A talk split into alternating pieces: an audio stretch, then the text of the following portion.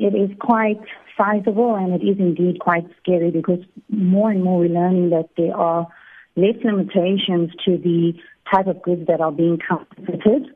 Um, many, many studies that have been done by our global counterparts are showing that um, this is going from billions into trillions of rands around the G20 countries every year. So something really to be cautious and aware of. And, uh, you know, uh, as scary as it is, why is South Africa uh, seemingly becoming a dumping destination uh, for at least some of the uh, fake and illegally imported goods, but we are now also seemingly producing a lot of these counterfeit goods right here. Hmm. I think it has a lot to do with also awareness, consumer awareness, and uh, our brand owners needing to do a little bit of more campaigning to educate our consumers. But uh, from the Consumer Goods uh, Council point of view, we represent over 10,000 manufacturers, retailers, and supply chain players, and we are very geared towards partnering with them to make use of things like standards to address these issues. For example, if a consumer comes across something which um, they've purchased that they're not sure of, they, are means that they can use to verify the authenticity of products, things such as the barcode, things such as um, addresses on, on products, you know, hotlines for verification using batch numbers, lot numbers, and expiry dates. Those are all tools that we can and we have at our, our disposal at the moment that we can use to engage with our brand owners to make sure that, you know, we are not getting our hands on these bad, bad things. Mm. Uh, uh, Tarryn, I looked at some of those pictures uh, from uh, that raid that the police in the Northern Cape uh, actually carried out. And it is very scary because these are actually very common household brands and products that people use. And um, I understand that it is particularly relatively easily distributed uh, around the townships and being sold in spaza shops. Uh, have you heard of this? Are you aware of that?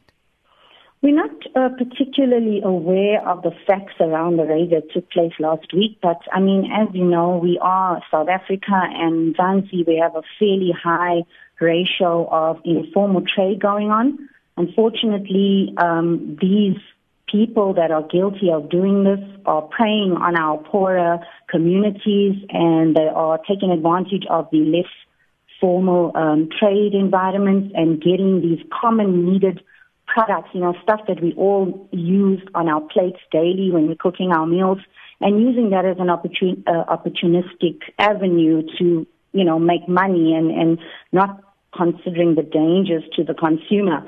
We at Consumers Goods Council are partnering more and more with SMEs, and we are working more with, um, you know, government to make sure that we educate even the informal traders. So people that are having tuck shops and spaza shops are not exempt from being educated on how to identify the source of the products they're selling, but also we need to work together to inform them of the ramifications of sourcing these cheap uh, suspicious goods um, and really the numbers around the dangers that are facing us as consumers. The allegations are, though, that it is the people um, who actually run these spaza shops who are sometimes responsible for the production of the counterfeit goods so that they could sell them at a cheaper price. I wouldn't I wouldn't be able to comment on that really, but I think that if we all get our hands on the ground, especially us as an industry, we are a non-profit organization who's working closely with on behalf and we are the voice of the brand owners. If we can use solutions such as barcodes and the information on the packaging to educate the, the sellers, I'm sure that they would be more than willing to follow the brand authentication steps and to protect themselves because I think our Consumer Protection Act and um, bodies such as the National Regulator for Compulsory Specifications are working very hard to make sure that our consumers are protected. And in doing so, there will and should be ramifications for those bodies that are found guilty of doing this. And I mean, we're working quite closely with industry to, to try and make sure that we do as much educating as possible on these matters.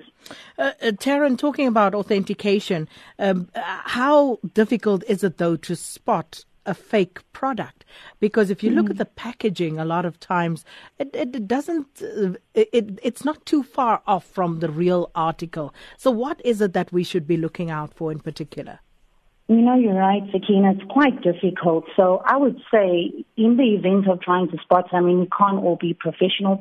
At best, we are just consumers. But if something looks and sounds fishy, I mean, if you go into a shop and something that's selling for maybe 10 Rand, you're now able to pick it up for 65 cents, that should be your first warning sign. Second to that, uh, if in doubt, look at the packaging, look for contact information. Usually, uh, or most or all the time, there has to be a hotline for queries about that product. Most of the time, that hotline comes at no charge to the consumer to phone and query. Look at the barcode, um, quote the barcode when calling in, look at the batch numbers, the lot number, the expiry date, and just with that information in hand, brand owners will be able to share with consumers the route that the product has taken through the supply chain, which channels the product has been um, sent for selling purposes. So if, for example, it was bought with a specific batch number in one of our townships that the branch owner never ever uh, deployed the product for sales, it will be quite easy to um, detect and to inform consumer of, which will then uh, give the consumer ability to make an informed decision on whether or not to consume that item. And just a final question, Tarryn. Um, that raid in the Northern Cape, uh, the, the, the, household and food items was said to be worth around 77 million rand in that one raid alone. So it begs the question, just how much is counterfeit market costing our economy at the moment? Oh my God, that's a very, very interesting point and it can open up a huge can of worms. I mean, the detriment to countries and supply chains and brand owners are huge. You know, not even considering the danger to the health of the consumer. We have brand protection and reputational damage that takes place. With all the counterfeiting goods, we face, you know, job losses in industries because suddenly sales are not measuring up um, for brand owners.